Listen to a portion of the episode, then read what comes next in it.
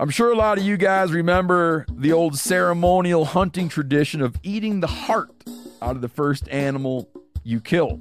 Meat from those organs are among the most nutrient-rich foods on the planet.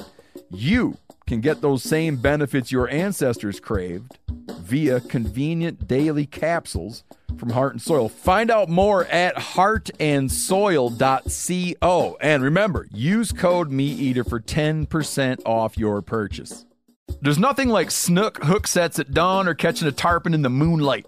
Find your next fishing trip made easy on fishing booker dot com and experience the magic of the Sunshine State or any other destination on your fishing bucket list. Book a blue water adventure in search of sailfish or go snapper fishing with the kids. With over six thousand captains and trips to choose from, planning your next one just got a whole lot easier. Download the Fishing Booker app on the Google Play or App Store, or visit them online at fishing booker dot com to book your trip today.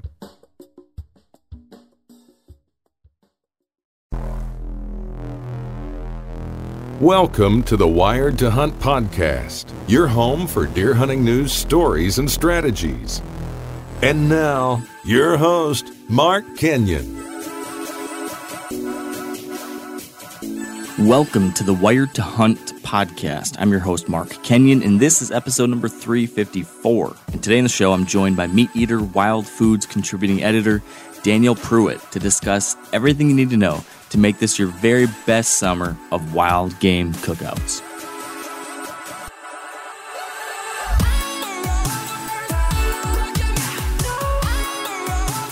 All right, welcome to the Wired to Hunt podcast, brought to you by Onyx. Today on the show, I'm joined by Danielle Prewitt. She is a contributing editor over at Meat Eater and the founder of Wild and Whole, a dedicated website to cooking and eating wild game. You might have heard her on the podcast, I don't know, about half a year ago during the holiday time period. She's a wealth of knowledge when it comes to cooking, preparing, and eating venison and other wild game. And I thought, with summer officially kicked off now, it was time to talk summer cookouts. So I wanted to pick Danielle's brain on all sorts of topics and ideas related to cooking outside and eating great wild game that's that's kind of fitting for this time of year and this season. So we cover all your favorite summer food ideas, everything from grilling the perfect venison steak or burger to Mexican night ideas to thoughts on barbecues and marinades and rubs and even sloppy joes, just all sorts of great summer eating. So if you've got a freezer full of wild game and an outdoor space to enjoy it, whether that's a deck, a boat, or a campsite, this is the podcast for you. So, without further ado, let's get into it. All right, with me now on the line is Danielle Prewitt. Welcome back to the show, Danielle. Hey, Mark.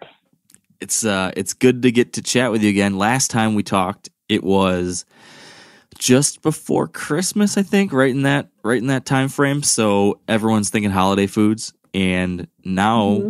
we're talking just before summer.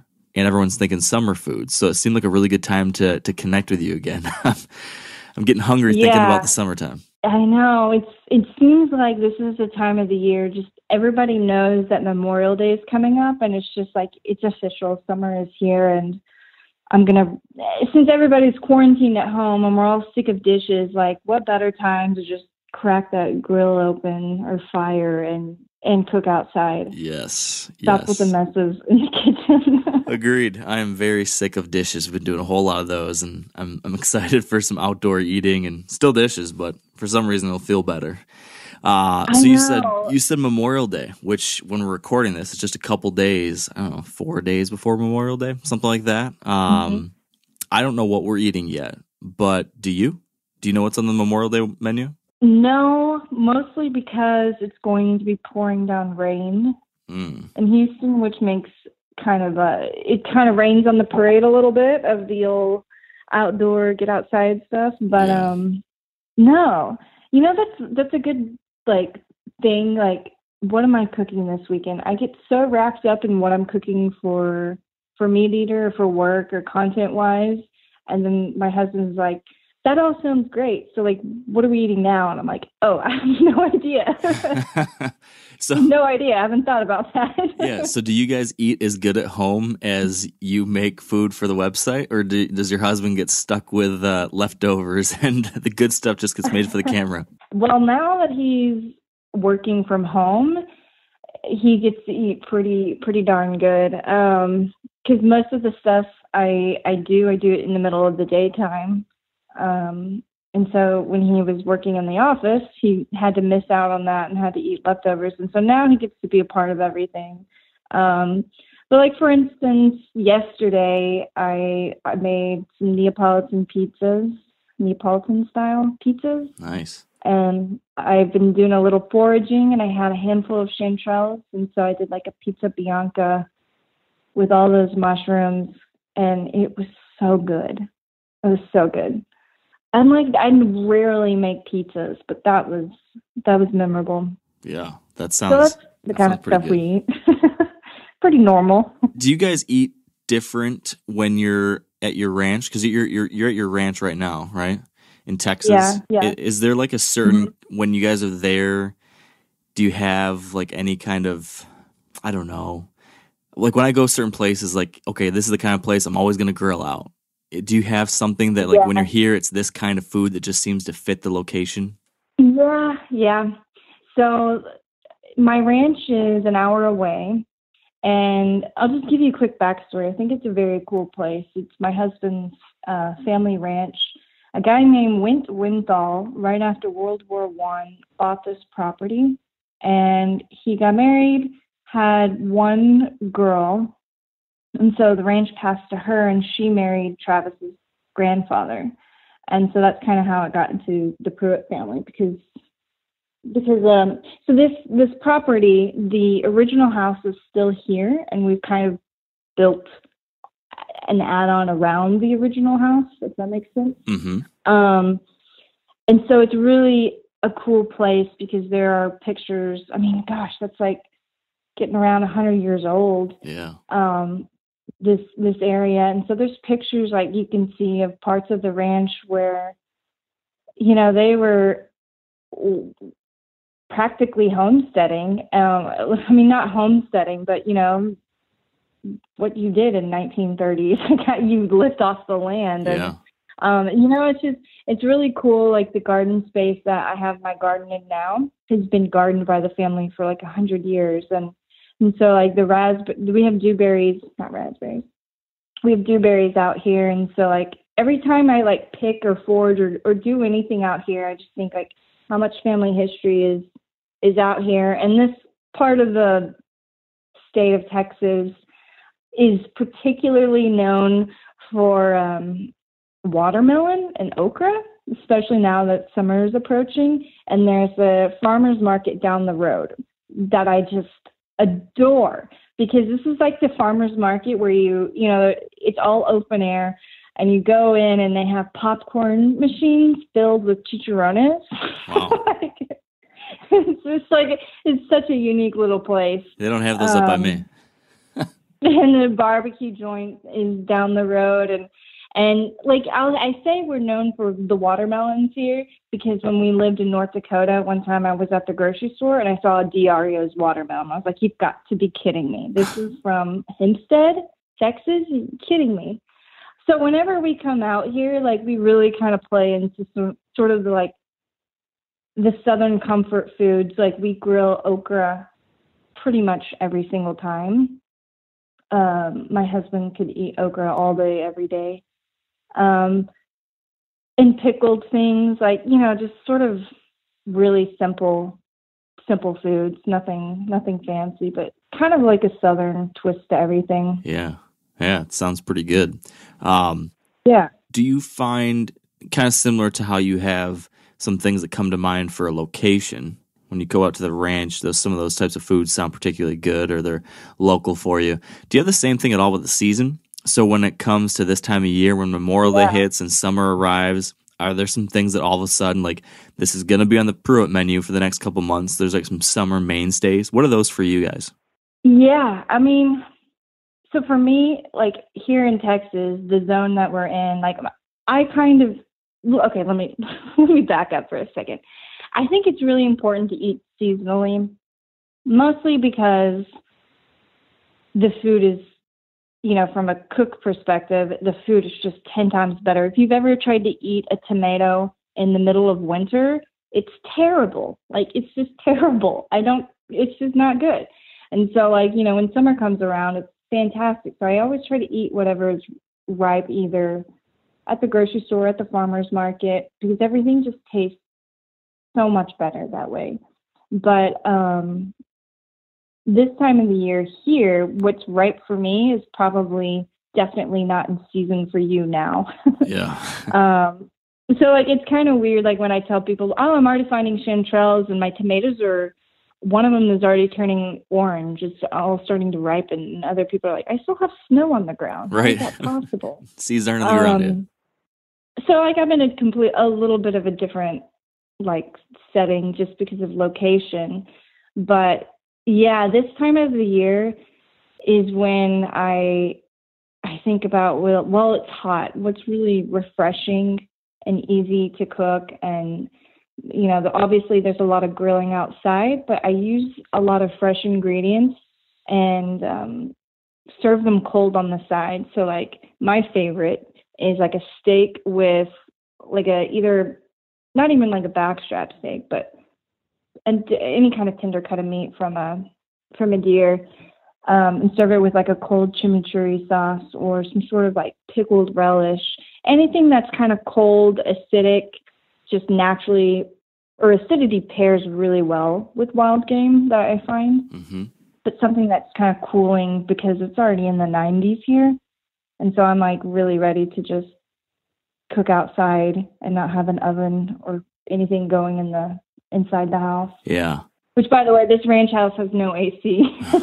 as, as I'm saying this, I'm like, God, that sounds really good. I need a fan in here. Yeah, I, I complain. We don't have A C at my house, but that's in Michigan. It's much less uh, uncomfortable than I'm sure no A C in Texas is. Well, I mean, there is an A C, but when I come out here for the day, that's just me. There's, I, don't, I don't turn it on. It's We only turn it on if we're planning on being here for a whole weekend or something. Yeah. You know, something uh, I got to wondering, you mentioned how, you know, there's certain types of foods that taste best fresh. You want to eat, you know, mm-hmm. for the season, ripeness like that. And like tomatoes are best, you know, right off the vine maybe. But it's kind of funny with wild game, with venison, a lot of the time we're eating it, you know, months later. Have you looked into it yeah. all, like when the very best, like what's the sweet spot for how long you should wait to eat venison? Like there's some that will eat it right away, which has got a certain specialness to it. But then there's questions about like freezer aging your meat and how long it's in there. Is it is it great at six months? Is it better? I've heard some wait, people wait, say. Wait, that's a thing, freezer aging? I don't know. Well, I am not the person to ask that question, but I've heard people use that term before. I've heard people I've say. I've never heard of that in yeah, my life. I've heard some and people say. I, I need to Google this. Look into it. Look into it. Someone has told me. What kind of cook am I? I don't know has, about this. Um, yeah, like a year you know, later. I, I understand like aging in the terms of when an animal dies, you know, you've got the rigor mortis. I have a hard time saying that for whatever reason. Sounds right. You've got that going on and the muscles stiffen up. And so when you let it, um, hang or age, those enzymes that are still present in those muscles will continue to break down tissue even after the animal is dead. And so it, after after that stiffness lets go, you know, like a day or two later, then the muscles relax and those those enzymes continue to sort of digest that protein. And that's what aging really is. It's it's doing two things. It's It's um, tenderizing, and also because it's in a dry environment with airflow, it is um, sort of dehydrating in a sense, so that you're concentrating those flavors. And so it's a it's a more bolder, meatier, savory, and tender flavor. And you know, I used to get real wrapped up in that kind of stuff, and I kind of uh, veered away with it. Just because I eat so much wild game that I don't know always have like, I don't have the time for it. I do age in the fridge. You can do it in um, like a, oh, what do you call it? Like a wet aging. Like what I just described is uh, known as dry aging. You can do a wet aging, which is vacuum sealing. But I've had both good results and also bad results with that. Um, and so I'm kind of, I guess the more and more I cook wild game, which has been living solely off wild game for seven years now, I kind of try a lot of things and I go back and forth, and I'm way less rigid these days when it comes to stuff like that. And I don't, I don't get too wrapped up in how that's all, is it aged? And I think it's fun to do if you have the setup and you have the time and you're, you're really investing into it, then it's great. But if you don't, like you're not, you know, you're not missing out on the whole world. Yeah, it's not gonna not gonna ruin the meat. Yeah. Yeah, yeah. Now, what um, about the opposite? I don't know anything about freezer aging. I was gonna say, what about what's like the longest it can go in the freezer before you wouldn't want to eat it? You know, I, I've I've heard some people say, ah, oh, you know, I was digging around the freezer, I found this package here at the bottom that's from four years ago. What should I do with it? Can I still eat it? What are, What are your thoughts on that? That's a really good question, because I just took out a package of goose breast from two thousand seventeen. Test that it out. They were vac sealed, and like the problem is, you have to ask yourself how much fat is on that animal. If you're talking about a deer, there's way more leniency because there's not the same type of fat like you would find on bear meat or like a fatty duck or goose, because the fat is really what goes rancid the fastest. So when I ate the frosted that bag, it smelled pretty, pretty bad, um, but not too terrible. And I've kind of gotten to a point because I've, I've dealt with freezer burnt meat so many times. Sometimes I have to throw it away, which is just makes me want to cry. And I tell myself, Danielle, stop letting meat sit in the freezer for that long. Shame on me. Um, but I've also kind of like figured out that if you have like a really good boning or fillet knife, you can um, take a thin slice off the top. And usually you can kind of solve the problem that way. Yeah. And then, and then my other suggestion is cooking it in something like really, really bold in flavors. So like with that goose, I made gumbo with it, and you couldn't tell at all. I actually had friends over for dinner, and I was terrified. I was serving them frostbitten goose. I was like, what am I, why am I serving this to them? And they had no idea. They thought it was awesome. That's great. Um, so there is a limit. Um, I would say for deer, I don't like going more than two years. I think two years is definitely, I mean, I think you, it depends on how, how, mon, how much game you have. If you're hunting every year for a variety of species or more than one deer, you know, you should really try to clean, clean it out before the next season rolls around, because it's just going to sit in there even longer. Like when, when do you actually get to it? You know? Yeah. I'm usually about a year and a half rotation, I would say. So I'm eating, that's a good number. Yeah, I feel like I'm eating a lot of venison right now that was killed in two in the two thousand eighteen season. I'm eating a lot of that stuff right now. So yeah. By the time hunting season comes around, I will be getting probably done with that, and I'll be eating my two thousand nineteen deer probably by this fall. So usually, yeah, year year and a half is what I'm behind, I would say, and that's that's been fine for me, I'd say. Most of my stuff, you know, if it might be a little bit of freezer burn, like you mentioned, um, you just trim that off, and then it's great from what I found. Do you vac seal or do you use paper? So I used to vac seal, um, but I have a lot of those bags like fail on me. So I'll pull out a, a yeah. vac seal bag, and it's it's not sealed, you know, tight anymore. And so then there's these gaps that then allow that mm-hmm. freeze, freezer burn to, to start. So my just saran wrap and paper just seems to be a, while it's a little bit more work, I guess, on the front end maybe, it just seems to be more consistent. And maybe that's my vacuum sealer. That could be like a error in how I'm doing it, or the, the equipment or something, but for whatever reason, that's what I found. What what about you? Yeah, I've had the same same exact issues. I still use a vac sealer um, because when it works, then you've got like a year more of life. When it doesn't work, um, you notice immediately, you know, like once the meat's frozen, like it doesn't take but a month or so that you can see if there's frost in that package, yeah. Then you know something's wrong and get it, you know, defrost it. Don't like bury it at the bottom of the freezer. And that's kind of the way I, I treat it. You know, I, I have this bad habit of, of wanting to savor my meat. Like, um, I found some sandhill crane breasts that we're going to have tonight for dinner that was shot two seasons ago. And like, I have been, ever, I see it all the time and I'm like, we should have that. I'm like, no, let's save that for something special. And then yeah. all of a sudden you like, you take it out and you're like, oh, actually it's not special anymore. It's a little off.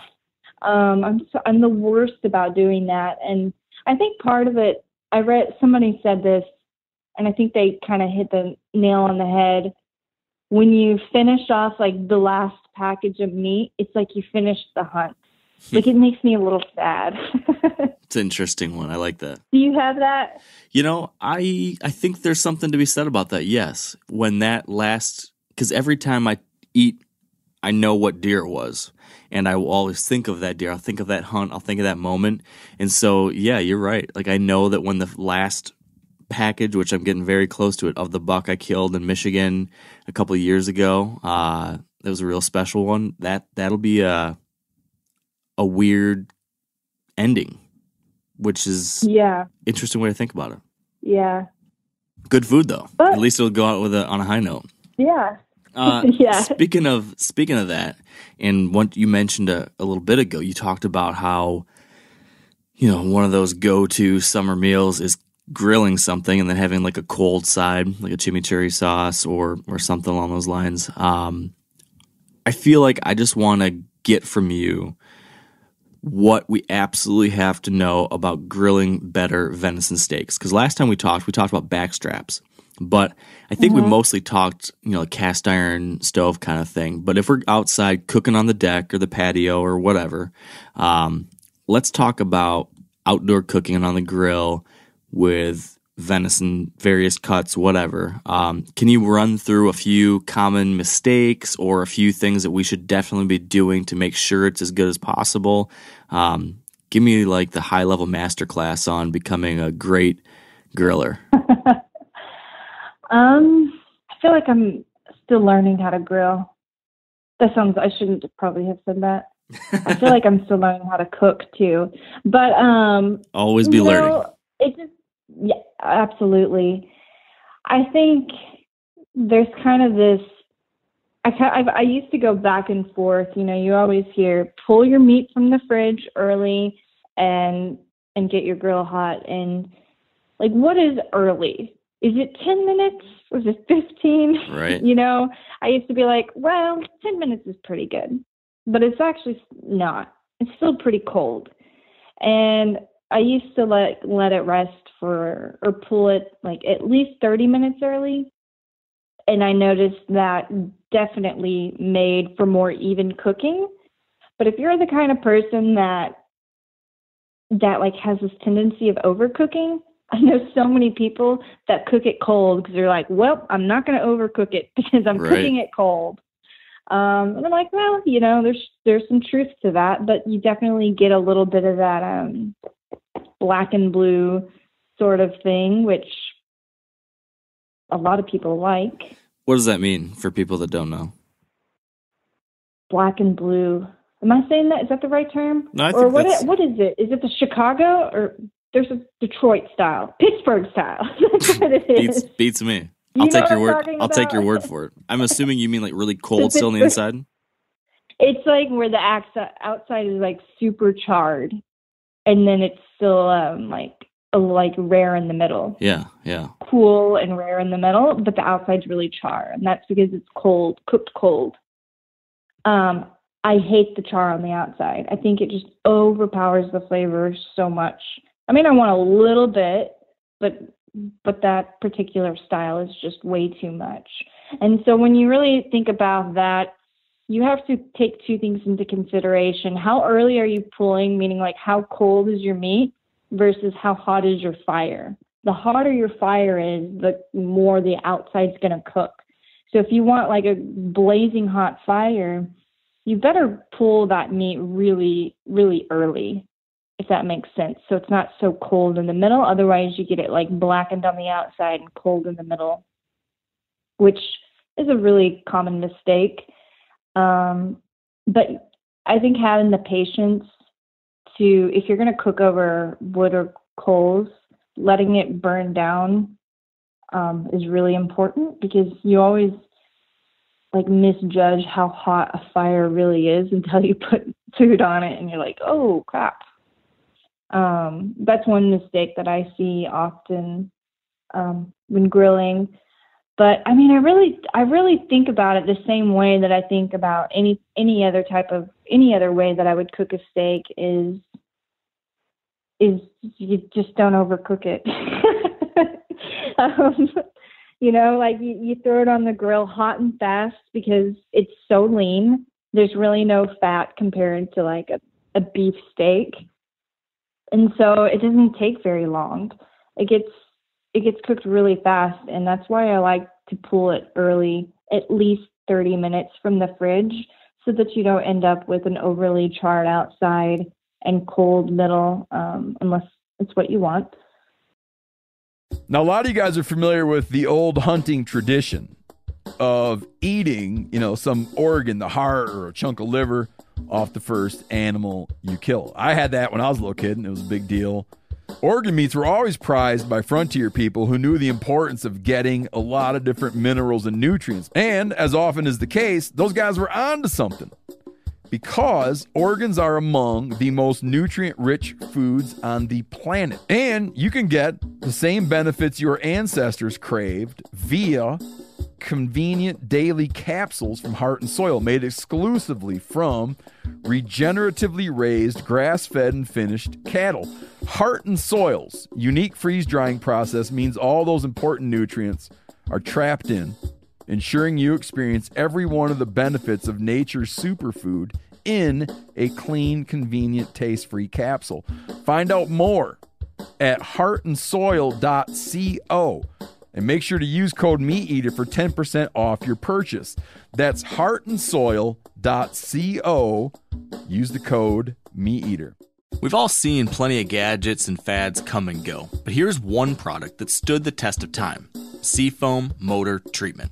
Lots of hunters and anglers know that Seafoam helps engines run better and last longer. And it's really simple. When you pour it into your gas tank, Seafoam cleans harmful fuel deposits that cause engine problems. I'm talking common stuff like hard starts, rough engine performance, or lost fuel economy. Seafoam is an easy way to prevent or overcome these problems. Just pour a can in your gas tank and let it do its job. Now, you probably know someone who's used a can of Seafoam to get their truck or boat going again, because people everywhere rely on it to keep their trucks, boats, and small engines running the way they should the entire season. So, help your engine run better and last longer. Pick up a can of Seafoam today at your local auto parts store, or visit seafoam works dot com to learn more. I was going to ask you if you put any fat on the outside. I know some people, they'll coat the steak in like olive oil or something before grilling it. Um, yeah, I do that. You do? Okay. I do. I do like grapeseed, canola, or avocado oil. For, well, first I season it with salt and pepper, salt and pepper way in advance, um, like early that morning or the night before, if if I happen to remember. And then I pull it from the fridge and then kind of like pat it dry, and then put oil all over it. Yeah.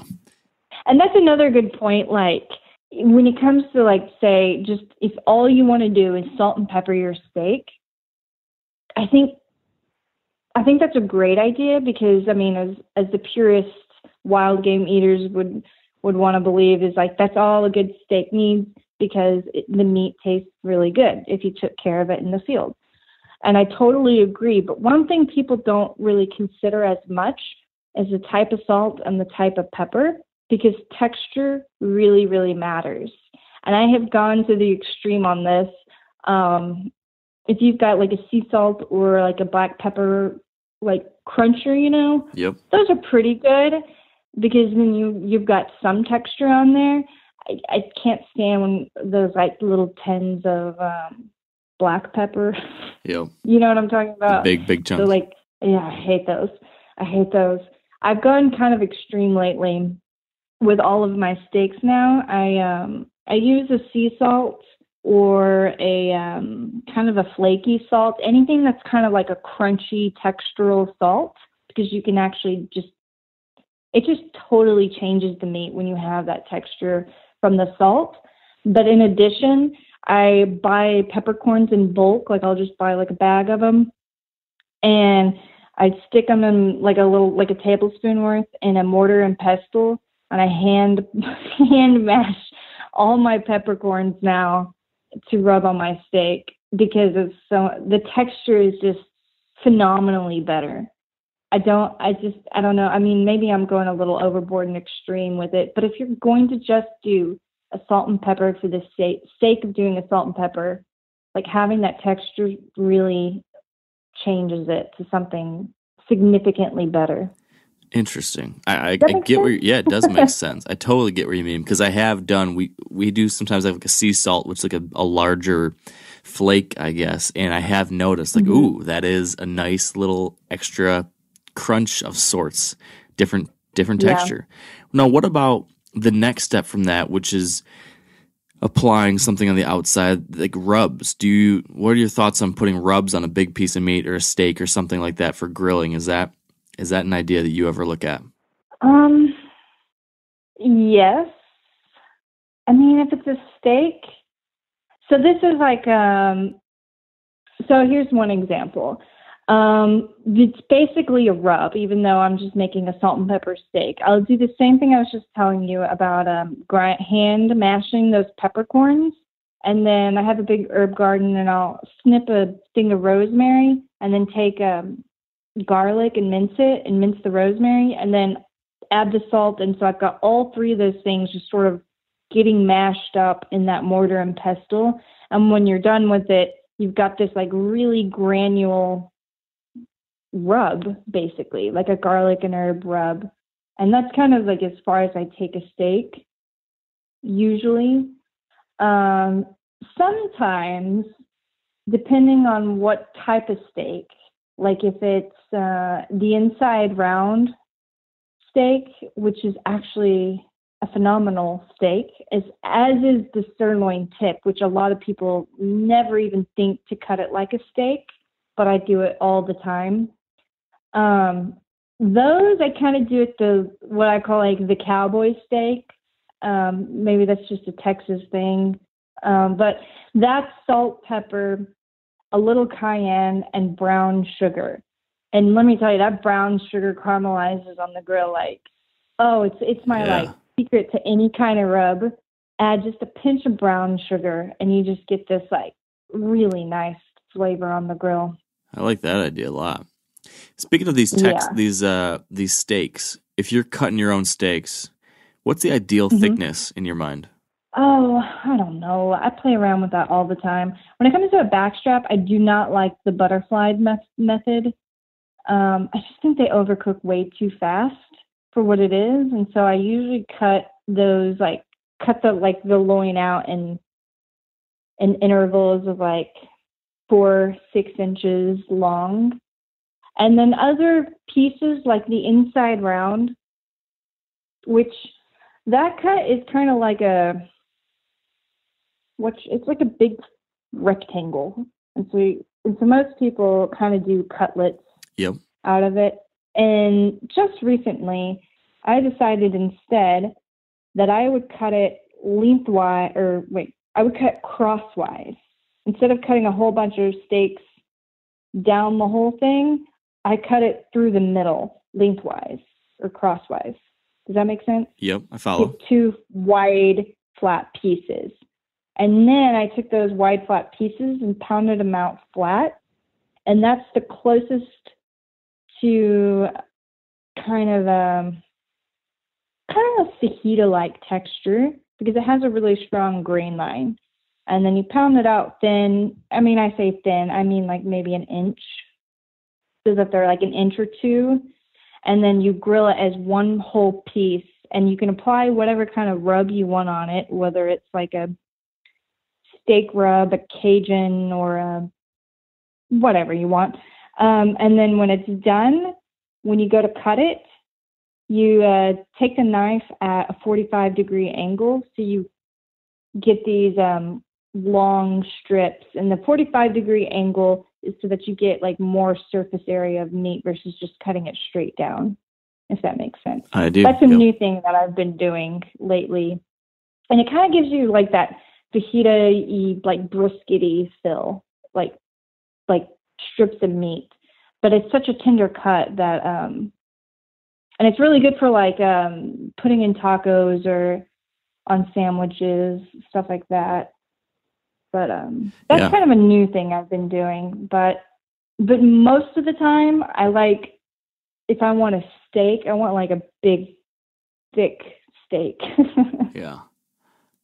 Inch, two inches, something like that? Yeah. Yeah, at least. Yeah, I would say. Now, okay. I don't so, know, I just like to feel like I'm biting into something. Yeah, I hear you on that one. Uh, and then also, I feel like you just get, at least in the past when I've had processors do my meat, and you get those back, they mm-hmm. cut those steaks so thin, and it's just so easy to overcook they really them. Do. It's lousy. Mm-hmm. So that is a beautiful thing of processing your own meat, is to be able to get those cuts just the way you want them, and uh, allow for that thicker, better piece of better bite, better, uh, yeah, you know, easier to cook with. But um, so there's the salt and pepper method that you talked about. There's some rub ideas. I like to rub ideas. The third way that I could see people thinking about steaks or, or working with wild game in the summer would be marinades. A lot of people talk about using marinades. I know you just did a whole big rundown for the Meat Eater website about your thoughts on, you know, why, when, and how to use wild game marinades.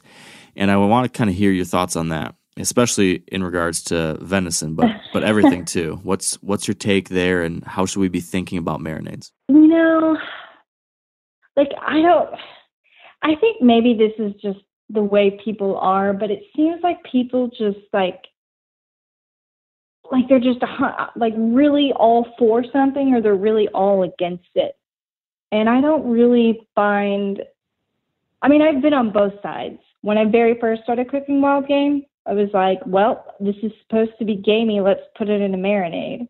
And then after I like really got into it, I'm like, this is too good for that. I would never use a marinade. How dare you? Right. And now I'm like a little more equilibrium, and realizing that there is a time and a place where I think marinades are really helpful. I don't, I don't really love them on my steak. It's not how I would choose to eat a steak, but there are a lot of other cuts that could benefit from having a marinade. Um, if you have like a lesser, like if you have, say like the sirloin tip, or like, or some sort of cut, like the tri-tip or something that that's sort of tender, but it's, you know, not a tenderloin or anything. Those do well under a marinade. Or game birds, like turkey, pheasant, all those kind of things. I love marinating those meats. And I, I really like to think as a marinade primarily being used to add flavor, and and not so much as a tenderizer. I think people kind of get back and forth about whether or not it tenderizes. And science has proven that a marinade could really only like permeate a meat about an eighth of an inch. So if you've got like a huge hunk of meat, you're not really doing much for it. But a marinade usually contains some sort of salt, and salt can do amazing things for meat. Um, it helps it stay like really juicy whenever you cook it, like a kind of like a brine, the way you brine a turkey. Um, and so that's like a positive thing of using marinades, is you get to eat like a very juicy, flavorful meat. And if you're eating, you know, salt and pepper steaks all the time, it can get a little boring. Like having something different is, is nice. I like that for a change. And I think some, some cuts really benefit from that. Like, um, a heart. You know, a lot of people have a hard time eating it in general, and a lot of people think that there's a real irony taste to it, or, you know, it's it's a stronger flavored yes, meat. Unique. And I think marinating it can really, really be a great thing for things like that. Um, so I, I, I like marinades. I use them like um, whole shoulders, like whole big cuts uh, that I plan to cook later on. Like I'll marinate it in some sort of rub or not a rub, like a paste or like some sort of liquid. And then I'll actually cook it in that liquid. So like that's a new way. I think when people think of marinades, they automatically assume like a, a kebab on the grill or something like that. But there's like some other traditions where they'll take meat, soak it in like a vinegary marinade, and then when they take it out, they just boil it inside that marinade, huh. which is a, actually a fantastic way of cooking really tough cuts. So that's something I started doing a lot with like the shoulders and and just really tough cuts of meat is marinating it and then throwing it in the crock pot and cooking it in the marinade. It's like you couldn't really get, make it easier. Yeah. When you're doing something like that or whatever you're marinating, how long do you have to let it marinate for? You know, if, like I was saying, there's really, since it can't like go very deep into the meat, like marinating for days isn't really a great idea. I did a, a marinade recently for, for a tri-tip. It's like lemon juice, rosemary, garlic, and oil. And it's a really good summer marinade for grilling, and I, I'll do steaks that way sometimes, but I forgot about it. Like we, so like I was going to cook it, and then we, we've got a trap out here at the ranch, and we trapped a bunch of pigs, and then I was like, oh crap, we need to go out there and take care of that. And then like two days later, I came back, and I was like, oh yeah, I forgot about the steaks we were going to cook, and I took it out in the marinade, and the meat was just gray. The inside was fine, but once I cooked it, it was like just eating it looked very unappealing because that lemon juice and that acid had just changed the outside. So I think there's definitely a limit on how long is too long. I think two days is too long. Um, but if you're just trying to add flavor to it, you know, anywhere from four, eight, twelve hours window is is good. So if you do it the night before you plan to cook, I think that's a perfectly good amount of time. Okay. What are some of your go-to marinades? I know uh, you you published a venison kebab re- venison kebab recipe recently, and you mentioned one in there that you like a lot. What are those? What's that look like? Um, let's see. I my go-tos are kind of like it's like what do I want to eat today? And sometimes in my head, I like take a little trip around the world. I'm like, oh, Mediterranean sounds really awesome. And so if you have turkey, having some sort of like Greek yogurt or like something like that um, in your marinade, like totally changes uh, the flavor profile. Or um, buttermilk. Like I have a quail recipe that's just buttermilk and I don't even remember what else in it. Probably a bunch of herbs and garlic. Um, but when it comes to steak and venison, I don't really like to get anything too crazy or too, um, too bold. I really just keep it to sort of the same category of something acidic, whether it's a red wine vinegar or a lemon juice, and then some fresh herbs. Rosemary and thyme are usually my favorites, and then garlic. Um, those are kind of my, like the things that I always add in the marinade. And then of course, either salt.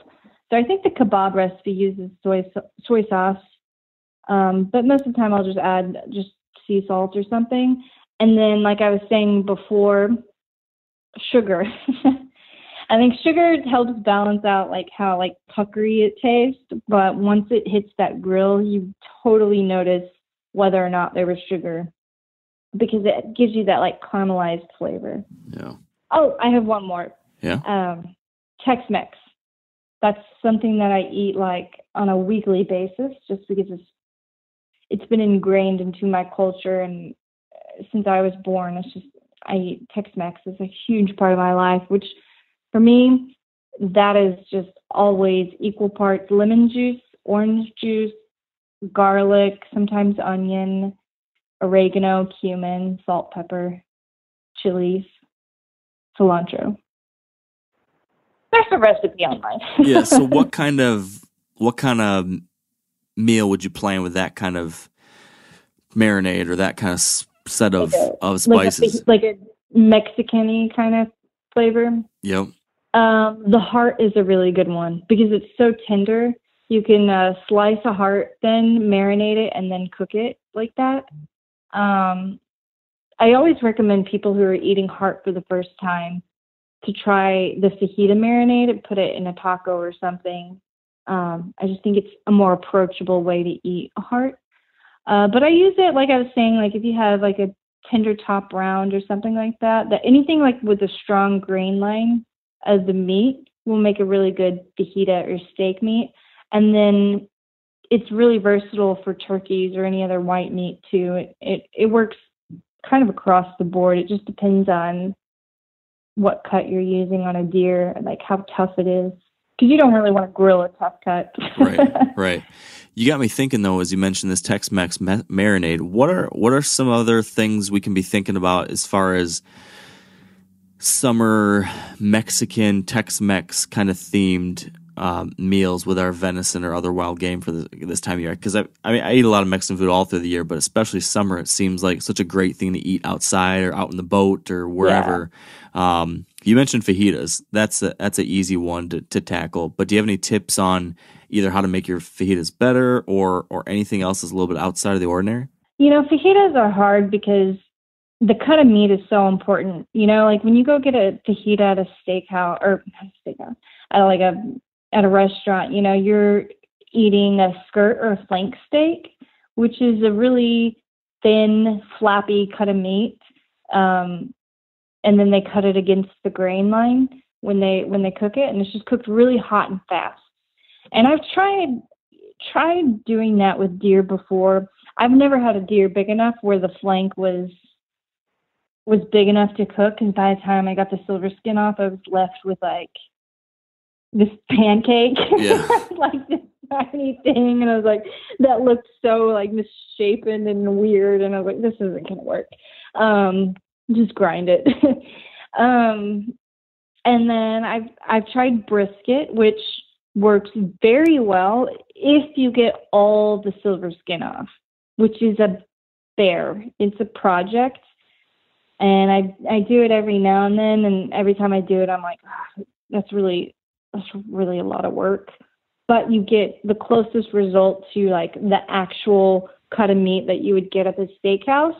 And then just recently, like I was saying, with that inside round or like like the what you would get a hand steak out of from a deer, that piece um, cut cut down, cut through the middle long ways to get two wide rectangles. That is probably the closest way of creating the same texture of meat. Um, so I think the cut of meat is really the most important. But if you didn't want to do like fajitas, if you wanted to do something else, um, let me think. What else do I do? Do you ever do tamales? You know, I used to work at a in the cooking classes at Sur La Table, and we used to do those a lot. And I just never, I never carried that on, and I never do that at home, mostly because, like, the community and the culture where I live, there's a strong, strong Hispanic influence, and those women who make tamales for like a dollar are just so freaking good at it. And I'm like, why would I why would I compete with it when I can go and get these tamales from these women who've been doing it from their grandmother and their grandmother, you know, like yeah. Passed down from generation. Like, it's just so hard to, like, when you have something like that, I'm like, and the same thing with tortillas. You know, I feel the same way when I can get these homemade tortillas down the street. I'm like, they're just so much better than what I can do. Yeah, I'm very jealous. I'm, willing to that. I'm very jealous about that right now. When we were uh, we were yeah. on this Mexican uh, coos deer hunt, uh, I guess it was oh, yeah. almost two, a year and a half ago or so. And so we were having fresh homemade tortillas every day, and we made tamales with someone down there who helped us do it the right way. And, and golly, we brought some of those home, and that was great, but there's no way I could replicate it. So, well, the thing about it is, like, you, the, like, the way you make it, you don't just make a few tamales. You make like a hundred tamales. Right. You know, like, you don't just do small batches because it just requires a lot of work. So you just do a ton of it. And then I'm also like, what am I going to do with all these tamales? Who's going to eat these? mm-hmm. um, no, those are, you know, like I, there's part of me that wants to cook everything. And then there's, there's the side of me that realizes that there are some people who are just so good at it, and like when I taste their food, like I, I just allow myself to just enjoy and respect what they do, and I don't feel like the pressure to try to replicate it. Yeah. So if somebody was visiting your house, or mm-hmm. maybe maybe I came down to the ranch and, you know, was a- eating some of the things that you cook, what would be the thing that I or a visiting cook would say, oh, there's no way I should try cooking that at home because that's Danielle's thing. She's just so good at that. What's your, what's that specialty that no one could could compare with? I don't know if I have that. Oh, come on. Don't be too modest. I don't know. You've got to have that home run that you just know is going to be um, great every time that people want. You know, a lot of my friends know me as like the girl who cooks duck and geese. I do. I just, I think I just have cooked it so many times that people just always want me to cook snow steakhouse goose. That's kind of one of my specialties, although I don't think it's that challenging because I use a sous vide, so it's like cheating. Um, but people, people love, love that one. Um, and then what else do I do? I would say I, I do Tex-Mex really well. I would say if you came over, I would have fresh salsa, a, ro- a good roasted salsa, or like a roasted corn and poblano salsa, or like a fresh pico de gallo. I'm like one of those people who believe that you should have a smorgasbord of stuff. Like, I will definitely have guacamole, and I will definitely have either a verde sauce or roasted tomato sauce salsa. And then probably a fresh cold pico de gallo, or or some sort of fresh salsa, like depending on what time of the year. Like summer, I'll definitely pull as many vegetables together to get some sort of fresh salsa. And then it just depends on whatever I throw or pull out of the freezer. Um, like carnitas, I do quite a bit. Um, carnitas with hog is fantastic. Or we live near the coast, and so we have a lot of redfish, and so I'll do fish tacos. Yeah, I would say if you came to my house, the best thing I make is some sort of Tex-Mex, mostly because, like, you're just going to have, like, ten things to eat from. Yeah, that sounds very, very good. So, so if I'm trying to do something like you just described, so I'm going to fix up either, you know, a fajita recipe or tacos or carnitas or something, but I want to spice it up a little bit. And when I say spice, not literally, I mean figuratively. I want to make it this next level kind of Mexican night. Uh, Taco Tuesday, we, we do our Taco Tuesdays here. Um, what would that, yeah, what would that smorgasbord tip be? Or what would be, you know, that fresh salsa? What would someone do to just kind of level up their game on that front? Well, step one is choose what you're eating. Um, you know, I wouldn't serve the same salsa that I serve with redfish that I would a deer. Well, actually, yeah, I would. I probably would. That's a lie. Um, Are there certain types of salsas that pair with certain types mm-hmm. of meats, though? Is there a certain, like, if I'm thinking about my salsas, is there certain types that pair with venison versus something else, or? No, I mean, I guess no, not really. I think it, it depends on more how you want to serve it. Like, like if I, if you were doing like a ground meat taco, I wouldn't want a roasted corn poblano, if that makes sense. Because of the texture? If you if you're doing a ground, I don't know. It just seems, yeah, you got like a corn and it's like real bunch of little circles, and, and then you got a ground meat, which is more circles. I don't want, this is, okay, I think about everything, not only in terms of flavor, but in terms of texture. So like shapes and softness and crunchiness and like all those things should all like, like that's what makes something really good. You know, if you have a taco and you've got, say, either, uh, say you got grilled fish tacos, um, the fish are soft because they're grilled, you know, like having something like a little crunchy added into the taco, like in like a salsa with some radishes with, for that crunch. Um, you know, like all those little things start to, to play together. And if, if you've got fried fish or fried something, you know, think how good like sour cream or guacamole is, because you've got like counterbalancing like textures there.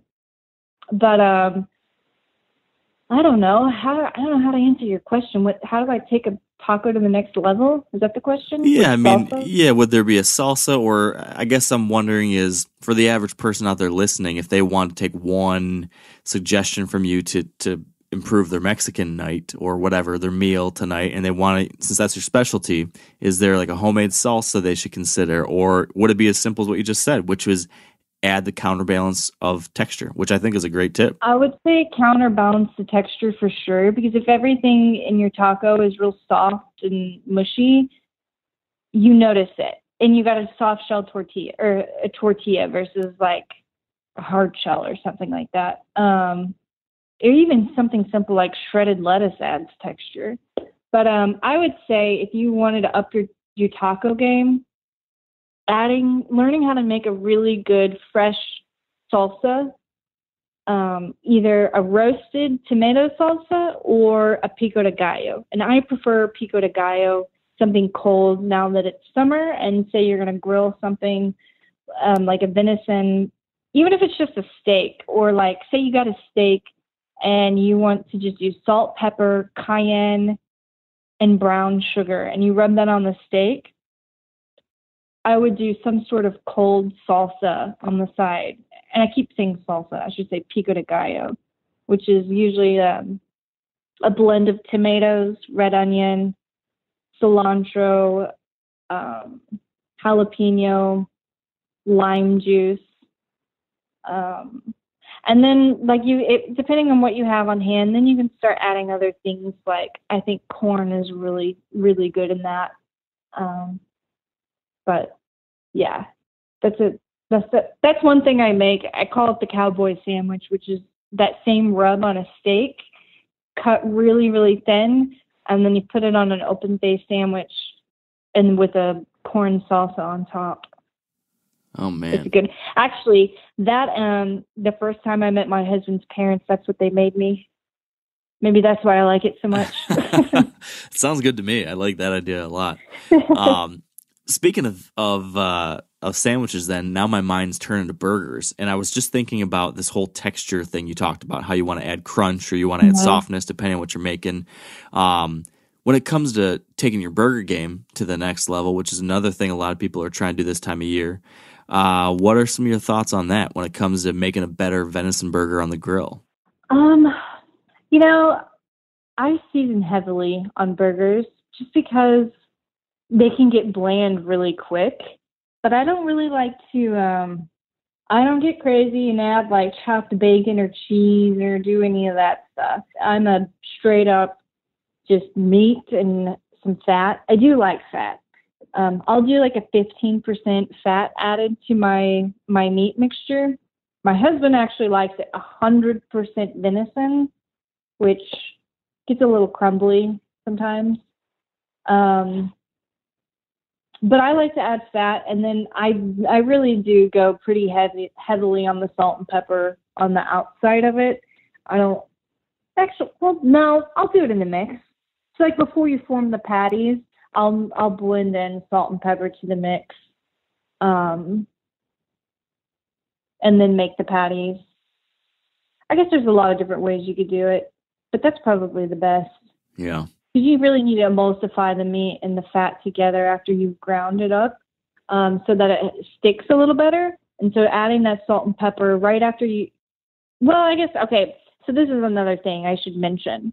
I grind all my meat before I cook it. Yeah, I remember you mentioned this last time. That was, uh, sounded like a lot of work. yeah, yeah. No, is it? No, I don't think it's, a, maybe. So I guess that's probably why I would say that I would do it this way as opposed to somebody else who's like already has their meat ground up. Um, do you form patties and then freeze it, or you just like have the ground meat? So yeah, I've just got ground meat packaged. I, I grind it at, when I do my processing, and then it's packaged, and then I'll defrost it, and now I've just got a block of defrosted yeah. burger. And then what I usually personally would do is I would add an egg, and I make patties, and then I would salt and pepper just before putting on the grill is what I've historically done. But now you're you're making me think maybe I should try adding it before I create the patties. Yeah, kind of almost the same way like you would think of why sausage flavoring is so good is because all, all that seasoning is already blended in. You know, you don't season the outside of a sausage, um, although it's still wrapped in casing. But I used to do the egg method, and if I have one hundred percent ground venison, I'll add an egg. But if there's if there's enough fat, like fifteen percent, ten to fifteen percent, then I'll try to make it stick together without the egg. Um, and then, you know, I'm not like super picky about how it's cooked. I mean, I personally like it on a cast iron. My husband would disagree and say it's better on the grill. we, we argue a lot about grilling because I think he, it's his territory a little bit, kind of, not really, but I'll let him have it sometimes. um, I don't think there's a better way. I, I, don't, I don't think that one way is necessarily better than the other. I think it just depends on what you like. You know, like having, if you've got a really good charcoal grill going, then absolutely, I think putting it directly on the grill is the way to go. But if you're using a propane, I just assume you might as well put it in a cast iron. Why is that? And get is a really it, good sear. Just because the propane grill isn't going to get as hot or as direct to heat, or, or what's the thing there? Well, I think charcoal produces a better flavor, and I think you get like actual flavor from the flames versus a propane, to me, has a specific like flavor to it. You can tell the difference when it's cooked over a propane versus charcoal. And I like the cast iron because you you can put oil in the bottom of it and get a solid sear across the whole burger. You know, like a flat top griddle cooking kind of mentality. Yeah. I don't always do it that way. I do it with my steaks, sometimes my burgers. I mean, I'm I'm kind of back and forth on it, but um, I think it just depends on what, what you're cooking over. If you've got a fire or charcoal, I think I think it's better directly on the grill grates. Uh, what about um, a mistake I used to make a lot when I first started trying to grill venison burgers, and this is when I like just started trying to cook myself, you know, like in college, and I was I would throw a, a patty on the grill, and then I just would keep flipping it. I'd flip it, and then I'd want to check it, so I'd check the bottom side, I'd flip it again, and then I'd check it, I'd flip it again, and then I eventually read somewhere that you really don't want to do that. At least what I remember is that they said put it on the one side, let it cook something like sixty to seventy percent through on that side, and then flip it just to kind of sear the other side, and then you're done. Something something like that. Um, so I only do yeah. one flip now. Is there anything to that? Am I just living off of some weird article I read a long time ago? No, that's good advice.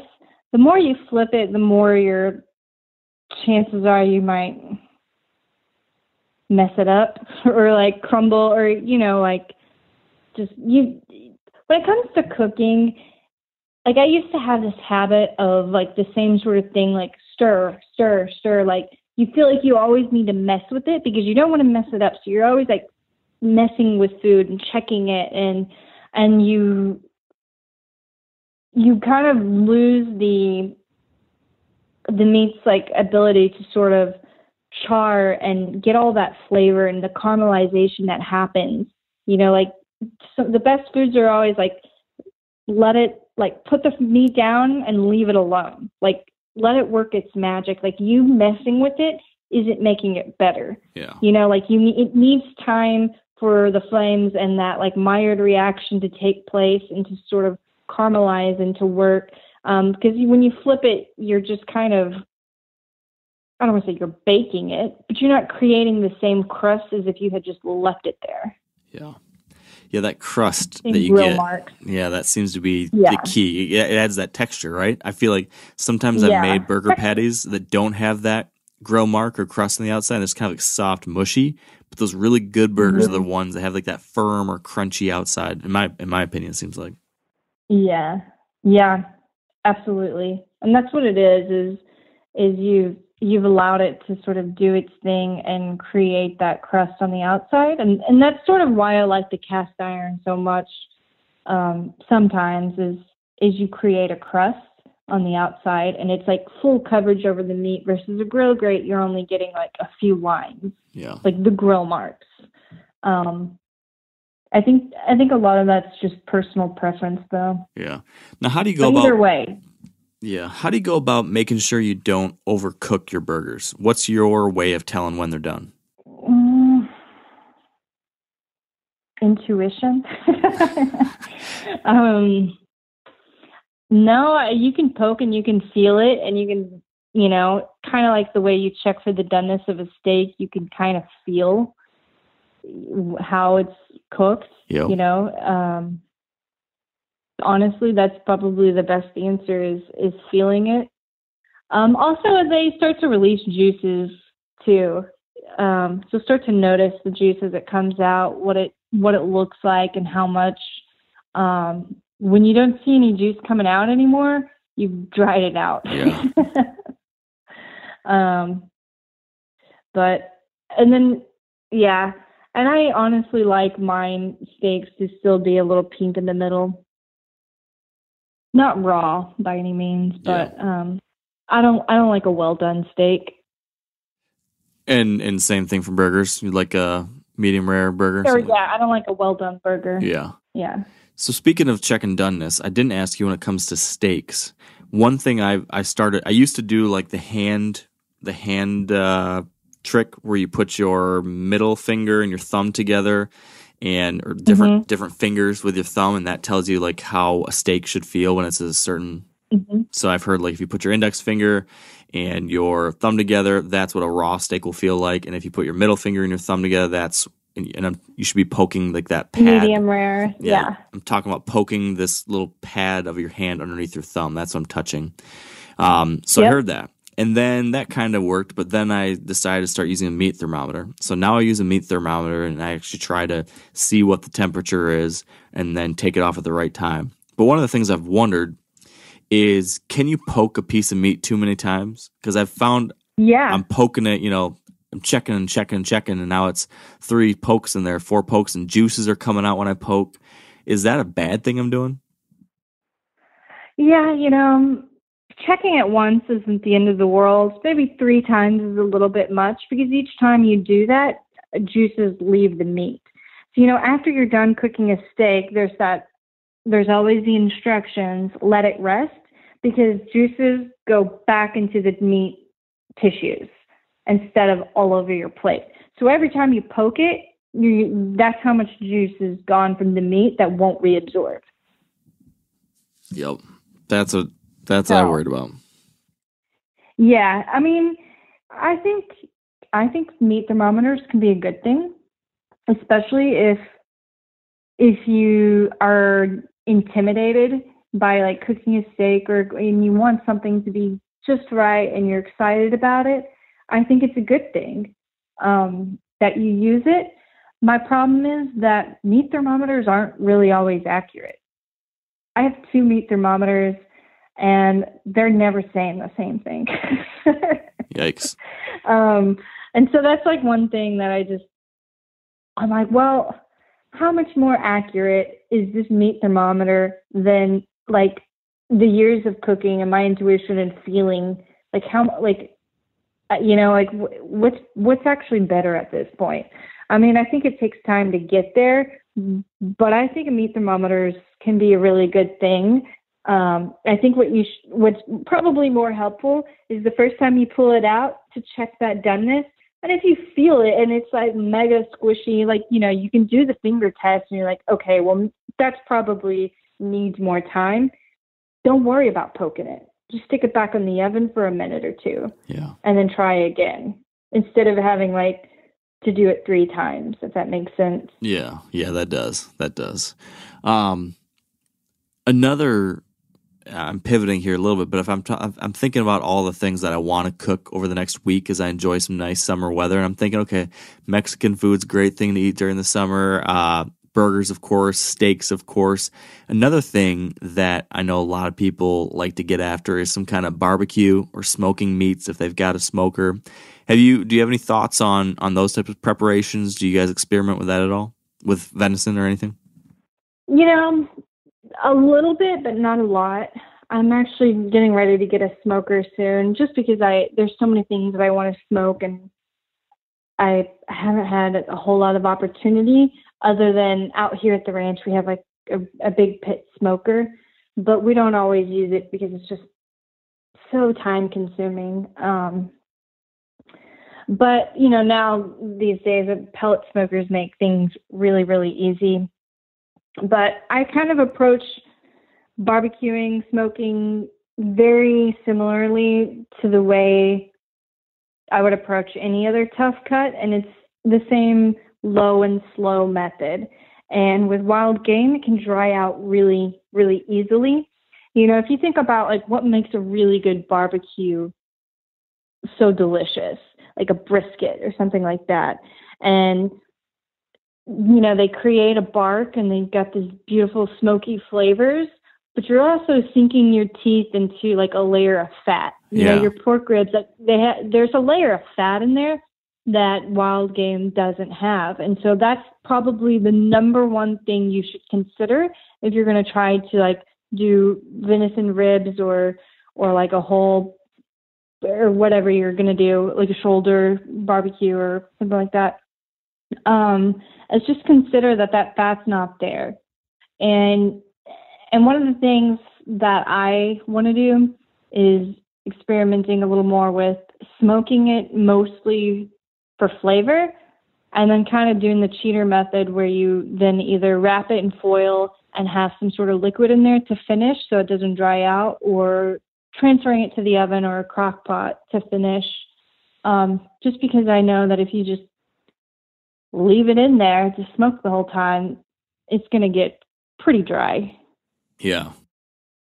Now, a lot of you guys are familiar with the old hunting tradition of eating, you know, some organ, the heart or a chunk of liver off the first animal you kill. I had that when I was a little kid and it was a big deal.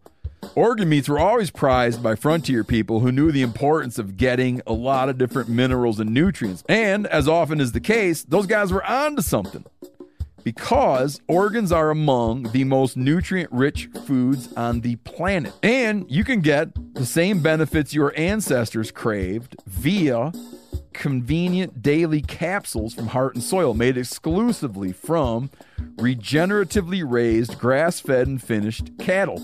Heart and Soil's unique freeze-drying process means all those important nutrients are trapped in, ensuring you experience every one of the benefits of nature's superfood in a clean, convenient, taste-free capsule. Find out more at heart and soil dot co and make sure to use code MeatEater for ten percent off your purchase. That's heart and soil dot co. Use the code MeatEater. We've all seen plenty of gadgets and fads come and go, but here's one product that stood the test of time: Seafoam Motor Treatment. Lots of hunters and anglers know that Seafoam helps engines run better and last longer. And it's really simple. When you pour it into your gas tank, Seafoam cleans harmful fuel deposits that cause engine problems. I'm talking common stuff like hard starts, rough engine performance, or lost fuel economy. Seafoam is an easy way to prevent or overcome these problems. Just pour a can in your gas tank and let it do its job. Now, you probably know someone who's used a can of Seafoam to get their truck or boat going again, because people everywhere rely on it to keep their trucks, boats, and small engines running the way they should the entire season. So help your engine run better and last longer. Pick up a can of Seafoam today at your local auto parts store or visit seafoam works dot com to learn more. Yeah, it's funny you mention that. This this is exactly what I've been experimenting with recently. Um, and I've done it with like a big roast off the haunch one time, and then I actually used a backstrap to do it once where I basically put it on my Traeger and let it run at two hundred fifty degrees for a couple hours.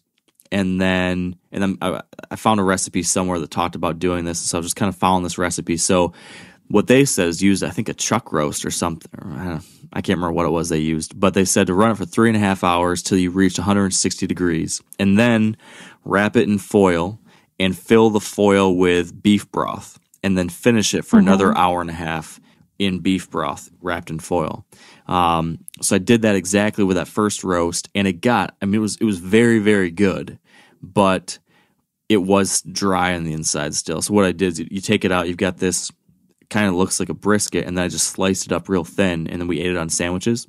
Um, so I tried it the second time with a backstrap, and I was going to do the same kind of deal, have like a backstrap brisket style sandwich.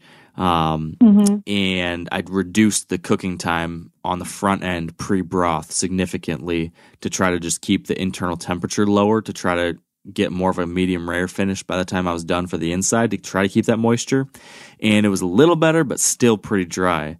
Um, yeah. So yeah, I don't know how to keep the inside juicy while getting that crust on the outside. Right now, it's still pretty darn well, good, but I just don't have the juiciness, which I would prefer. Would you say the first temperature was two fifty and then you went to three fifty? No, so I kept the cooking temperature at two hundred fifty degrees on the Traeger the whole time, but you, oh, okay. you you run it until the internal temperature of the meat was one hundred sixty degrees is what it said. Oh, once the internal's okay. at one sixty, then you're supposed to wrap it in foil, fill it with broth, and then run it until it reaches two hundred. Um But that the that backstrap, was, you didn't cook it to two hundred internal though. Correct. For the backstrap, I nope. The backstrap, I took it off in the one fifties. So, like, if you wanted it to be medium rare, I would have taken it out at one forty. Yep. But I think two fifty is well, it's still low enough. Um, I would probably would have tried even a little lower, maybe at two hundred. two fifteen two or two twenty-five, um, and that's pretty pretty low.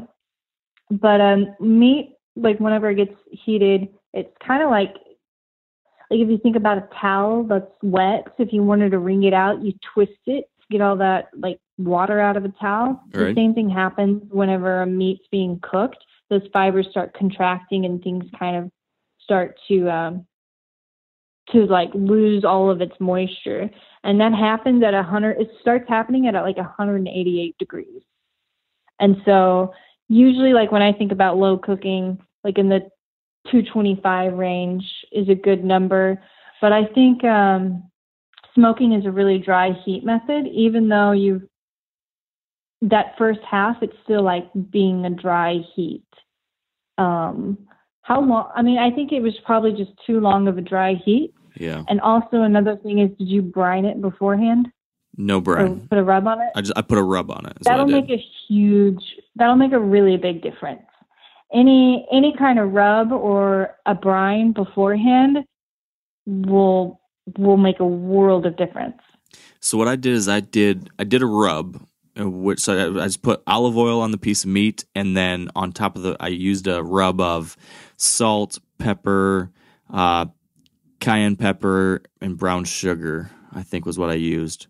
Mixed all that up and then applied that as a rub on the outside. And um, and yeah, so that gets me the crust. But but the brine, mm-hmm. I guess, when you you're, so you're saying it's like a saltwater brine? Yep, just like a turkey. Interesting. I've never um, done that for venison. And it's a weird, weird thing to think about with the backstrap. And I I'll do um, kind of the same approach, but I do it with a sous vide. Um, but at twenty-four hours ahead, I just rub the whole thing with salt and pepper, like a generous rub with salt and pepper. And I just leave it alone inside my fridge for at least twenty-four hours. Um, and you can soak it in a, a thing of water if you want, but I think it's just as effective to just rub it with salt and pepper. So like if you have a, your favorite rub or whatever you want to like barbecue with, just use that. Just well ahead of time. Like twenty-four. Yeah. Yeah. Okay. You'll, you'll notice a huge difference. I'll be honest. I haven't, I, I don't have a pellet grill, so I like haven't really messed around with some of those things. I'll be getting one soon, and I'll, I'll better be able to tell you how to make that better. But off my first thought, um, I think the front end with the dry cooking is too much. Yeah. Too long or, or something. Yeah, I'm gonna keep I'm gonna keep messing with it because it's it's really good. I mean, you you it's it's darn good as it is. The flavoring and stuff. It's just the the thing to put it over the top to just to just drop drop your jaw kind of good would be to get those cuts extra moist. So I'm gonna keep playing with yeah. it because it's uh I'm a fan of it. Now here's something. Yeah, the brine will help. Yeah, here's something. Kind of the total opposite of that. It's a sandwich, but it's kind of like your simplest kind of sandwich. When I grew up, what my grandma called a barbecue sandwich was just essentially like a sloppy joe. It was just ground meat, and I think she put brown sugar and ketchup and mustard and stirred it all up and cooked that, and that was this, and onions, and this was like, for whatever reason, the thing. We loved it growing up. Um, uh-huh. I saw you took a stab at making a fancy sloppy joe. I think we talked That's about not a this. Fancy sloppy joe. Well, didn't you try to like? Didn't you try to do like an improved version of a sloppy joe? I feel like that you were trying to. No, I mean the, the regular old sloppy joe. I think. Well, then didn't what's? I? I, don't, I I haven't tried your recipe yet, but tell me tell me how to make a good sloppy joe then, because that's a good summer sandwich if you want something like that. So the way I approached the sloppy joe thing. Was okay. I I went through dozens of traditional sloppy joe recipes, and I kept seeing the same theme over and over. And so, what I translate those ingredients to be is is a convenient way to make a barbecue sauce. You know, the ketchup and all that. And so, I basically just broke it down and simplified it. But because I'm from Texas and barbecue is a, a bit of a religion around here, I just sort of imparted my my Texas barbecue influence on that. And so I don't have a barbecue sauce in, in that. No, my sloppy joe does have ketchup in it. I did make it like a barbecue sauce. So I do so many recipes, I can't always remember what I did exactly. um, No, I basically broke it down and made like a barbecue sauce with it. But the difference between like mine and maybe what you had is I have a lot of black pepper and like a pinch of cumin. The cumin is kind of what makes it a little Texan, um, probably what you're not used to in the in the seasonings of, of finding in a sloppy joe recipe. But it, to me, it tastes kind of. kind of like the barbecue flavor that I, I grew up eating and that we eat around here. Um, it's it's definitely a peppery, ketchupy, sugary, ground meat concoction. It's that cumin's kind of the, the taco, traditional taco seasoning kind of flavor, right? If, yep. if we're trying to like yeah. relate this to someone. Yeah. Yeah, yeah. Yeah, just a hint. It's not something that I think you necessarily know is there when you try it, but it's it's you you know something's different, but you're not really sure how to put your finger on it. Yeah, and it's to me it's um it's very very Texan. What have we missed if if we're talking summer venison or other wild game? Is there something that's just like a screaming miss that you would be making over the coming months that we've got to touch on for people? Um, or do you feel like we've covered kind of the, the mainstays? I think those are the main things. Um, I think those are the main things, unless you want to add in like camping, you know, like a, Ooh, do you have some camp, some camp meal ideas? Yeah. I, My favorite thing to cook is fish, which probably sounds like the worst thing you'd want to eat while camping. But um, if you're truck camping, or maybe you're camping by the beach or by the river and you're catching fish, cooking it over the open fire is like the best camp food for me. It's just I just love it. And I think part of that comes from living near the coast. We have redfish. And so when you fillet those out, um, you can eat them on the half shell, which basically means you keep the scales and the skin on when you fillet them. And that becomes its own cooking vessel. So you basically just put it right on the grill grate or whatever grate over a fire.